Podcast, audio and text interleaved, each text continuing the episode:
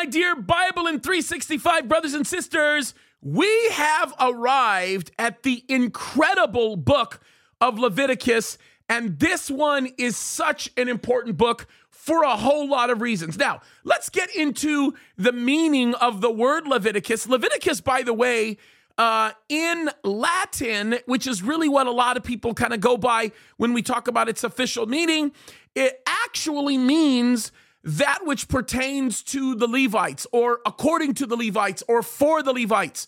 Uh, that's kind of what it means. And that's a very important definition because, in essence, the book of Leviticus is the instruction set for the priests, which is really important. Now, in the Hebrew language, you will not hear that term used for Leviticus. What you'll actually hear is a, um, a series of words, two words specifically, that will compound in a sentence to basically mean, and the Lord called, which, by the way, if you notice, is the very beginning of the book of Leviticus. As a matter of fact, it's the first two words of the book of Leviticus. So we take the word Yahweh, or what we would recognize in the English language as YHVH, and then Kara. In Hebrew, if you were to spell it out in English, it would be Q A R way. So Yahweh Kara. And that is, and I'm, I, I just literally butchered it for the benefit of you understanding the word itself. It would probably be something along the lines of yakara, but you guys get the idea here. And it is a very important book. Now, a lot of things that we should talk about here. First of all, it goes without saying, Moses is undoubtedly the author of the book of Leviticus. The time that it is written is somewhere around 1445 to probably 1444. Uh, right around that time, BC, by the way, is what we're talking about here. We know that it is, of course, in the order of books, it is the third book of the Bible, the third book of the Old Testament, the third book of the Pentateuch, the third book of the Torah. Okay, as we've talked about this before. And by the way, it is important, right? Because we have Genesis, which is the story of beginnings, you have Exodus, which gives us a really good understanding of the type of movement of the Israelites, as well as so many other things, the building of the tabernacle, so many other things there. And then you have Leviticus, which of course gives us tremendous insight into how God wanted the Israelites to worship him. Now, this is why it's important. To the people that actually say that Leviticus is an inconsequential book and it's boring and they blow past it, it is extraordinarily dangerous to have that mentality because as believers who have heavily relied upon the insight of the Bible as a whole, we understand that the New Testament is, in essence, the consummation of everything that we read about in the Old Testament. And if you don't understand the Old Testament, you are going to struggle deeply with the principles that you read about in the New, especially when it relates to what Christ did for you and the requirement for salvation. So understand this Leviticus becomes the very instruction set that God created for all of his people who have been, in essence, newly redeemed, reconciled to him, right? It shows very importantly and critically how the Israelites were to worship God, how the Israelites were to serve God, right? How they were to minister to God, and how they were to obey him because there was a very specific way to obey him. And remember, what's really important about the concept of obedience or the requirement of obedience was that God was never pleased with a partial obedience. God was pleased with not only a whole obedience and an exact obedience his commands, but God was also very concerned about the mindset that you chose to adapt to to drive yourself in that obedience. And Leviticus helps you with that. Matter of fact, right now I'm teaching through a mindset series on Sunday nights, which I'm very excited about. And it's educating people how to carry the Christian worldview into everything you do, into the management of your money, into the management of your time, into the raising of your family, your children, uh, how to react in the workplace, so many different things. And Leviticus drives so much of that. Now, for 27 chapters. You've got a whole bunch of words, at least in the King James. We'll use the King James as the guide tool here. Um, you have 24,546 words in 659 verses. Again, this is in the King James. And I bring that out only to show you that the density of the book of Leviticus is so remarkable. Perhaps the only other book that I would say is more dense than that is going to be Proverbs, simply because of the way the wisdom is actually being structured and the bigger bang for the buck for lack of a better term. And it is such a substantial amount of information that we gain in both those books. But Leviticus, of course, serves a very different purpose. By the way, this is interesting because you need to understand the um, the book of Leviticus doesn't deal with all of the Levites, right? It only deals with a very specific segment of the Levites, and that is the priests. A lot of people make the mistake of saying, well, Leviticus deals with everything that deals with all of the Levites. Well, there were plenty of people from the tribe of Levi that were women, plenty of people from the tribe of Levi that did not qualify to be priests. This is more specifically to the matters related to the priesthood, but oftentimes the association with the priesthood was made directly with Levi, which is why the name Leviticus is very fitting. Okay. So it is very, very, very important to understand this. Now, there are some things that you need to know right, that are critical. Number one, Leviticus is not something that we just throw away, okay? A lot of people say it's Old Testament law, we should just throw it away. The problem that I have is look, I'm a data guy, and I think data speaks volumes about the things that you actually see. And that's why this time around, you're seeing a lot of data in this round of uh, summaries. And one piece of data becomes very consequential to us, and that's this 56 times specifically that I can count. Actually, you can you might be able to call that 58 times because of one of the sentence structures, actually two of the sentence structures. But just to be safe, 56 times in the 27 chapters of Leviticus, you hear the the the phrase in one way or another that God gave these laws to Moses. Okay? If God gave these laws to Moses, then we know if they came from God, then they're going to be very valuable to us.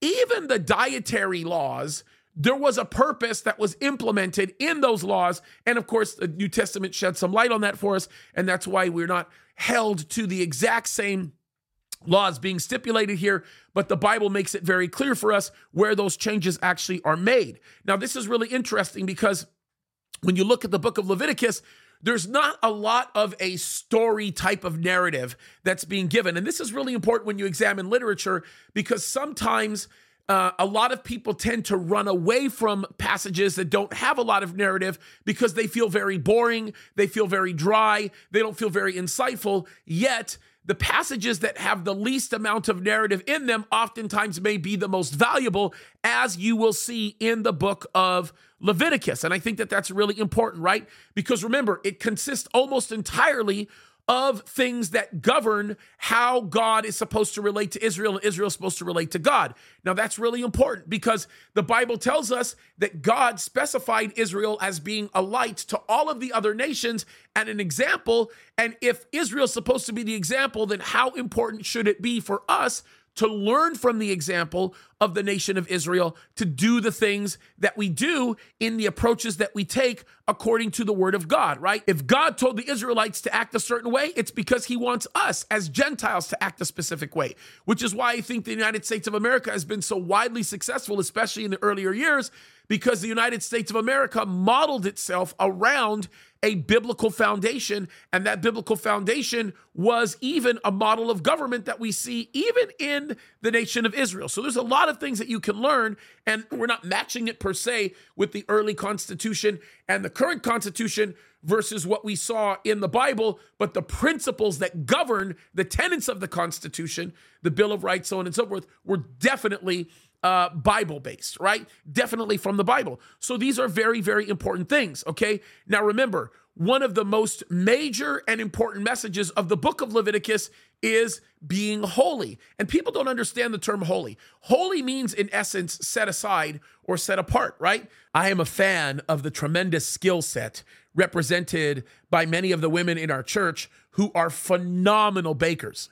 And oftentimes, what they will do, they probably do it a little bit too much, uh, is they will make something uh, very, very good and they will package it up very nicely and put it right inside my pulpit or on uh, my table, depending on where I'm teaching from. And they put my name on it and they say, For Pastor James.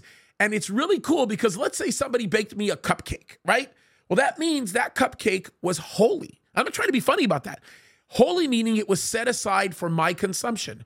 Think of yourself in that context. The Bible says that we are holy. We specifically are set aside for God's purposes. And when we choose to walk outside of the purposes of God, we create for ourselves all kinds of problems that oftentimes lead to dead ends in our life and really becomes the whole reason why we suffer on a whole bunch of levels. And that is critically important to know, especially when we examine the intricacies of how God wants us to live for Him. And in uh, the book of Leviticus, we learn about all of that, right? And it is important because the way sinful man approaches God is a very critical issue, and that is laid out for us in the book of Leviticus. And principles behind that drive what Jesus did for us. Remember, you could not enter into the Holy of Holies prior to the death of Christ, right? Now Christ dies, he rises again. What happens? The veil in the temple is rent. When Jesus dies, it's ripped, which means we have direct access to the Holy of Holies, right?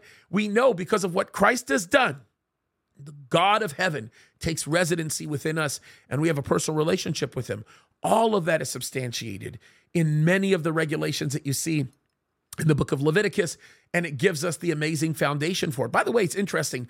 When Jesus does a lot of healing in the New Testament, many of the Levitical laws that were created in order to clear people to come back into society after their healing, like for example, for leprosy, those were Levitical laws, even though there was no cure for leprosy at that time, right? Isn't that amazing? Even the book of Leviticus sets up laws that were specifically designed for the time Jesus was walking on earth pretty powerful when you think about it, which is why we don't throw it away because our study of this book will bring so much authority in how you look at your life and will enhance the way you look at the Lord and at His Word, and it will grow your relationship with Him. It's very, very important for that. By the way, it's interesting because you will see the word holy or holiness or set apart or separated being used in the book of Leviticus 87 times. 87 times, folks. That should say something. There's something very valuable in counting these things. And by the way, when we do our Bible study series, you are going to learn how to do all of that because it will help you to better be able to understand things. By the way, we need to understand this there is no forgiveness of sins, remission of sins without the shedding of blood. Leviticus establishes that for us, right? Leviticus chapter 17, verse 11. Let me read that for you. It says, For the life of the flesh is in the blood, and I have given it to you upon the altar to make atonement for your sins and for the blood that makes atonement for the soul. This is the principle of chafar, the covering of the sins. And by the way, we talk about this a lot in my teaching through the book of Genesis, which, I said Genesis, in teaching through the book of Leviticus. And uh, uh, you can go online, jameskaddis.com, and you can run through that teaching. And I think that it would be a tremendous blessing for you. The blood sacrifice adds a significant variable to our salvation, especially as it relates to Christ, the perfect Lamb of God. We get so much of this from the book of Exodus. And then when we get into Leviticus, it really, really becomes established for us in a powerful way. And blood sacrifices remind us, right, that there is a cost of sin, right? That when you sacrifice an animal, there's a great price to pay. And I think about this a lot because, you know, when my dog died, I took that very hard. It was not easy. And he died very early. And I still have a very hard time thinking about that. Imagine a kid getting attached to a little lamb and really developing a relationship with that lamb and then watching it get killed in the temple and then understanding that that was the result of their sin. It would make you think twice about sin, right? So there's a lot that we can learn from it. And it is a very, very important principle because the blood of the innocent animal became, in essence, what was the substitute for the taking of the life of the person who's guilty of sinning, sinning against God. And that's exactly what happened with Jesus Christ, the perfect Lamb of God, right? Who takes away the sins of the world. And by the way, speaking of offerings on the altar, there were several different types of offerings that were offered. And of course, you learning about them will help you better be able to understand the Lord. One was the sin offering, the other one, what was called the meal offering, which was different from a peace offering, even though they both involved eating. The other one was the burnt offering. And all of those had a very specific purpose. And in every context, they give us a great lesson, one that is extraordinarily powerful, one that's a huge blessing. And I would highly recommend that you go through all of my teaching through the book of Leviticus, jameskaddis.com. There's so much there. I promise you, this is going to be a rich book. Folks, please do me this favor. Don't blow through this.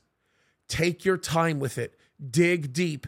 It is important and it is exciting. And I will tell you this right now you will walk away tremendously blessed and really benefit from all that you learn in this. It's powerful stuff. You guys are doing a great job. I'm proud of you.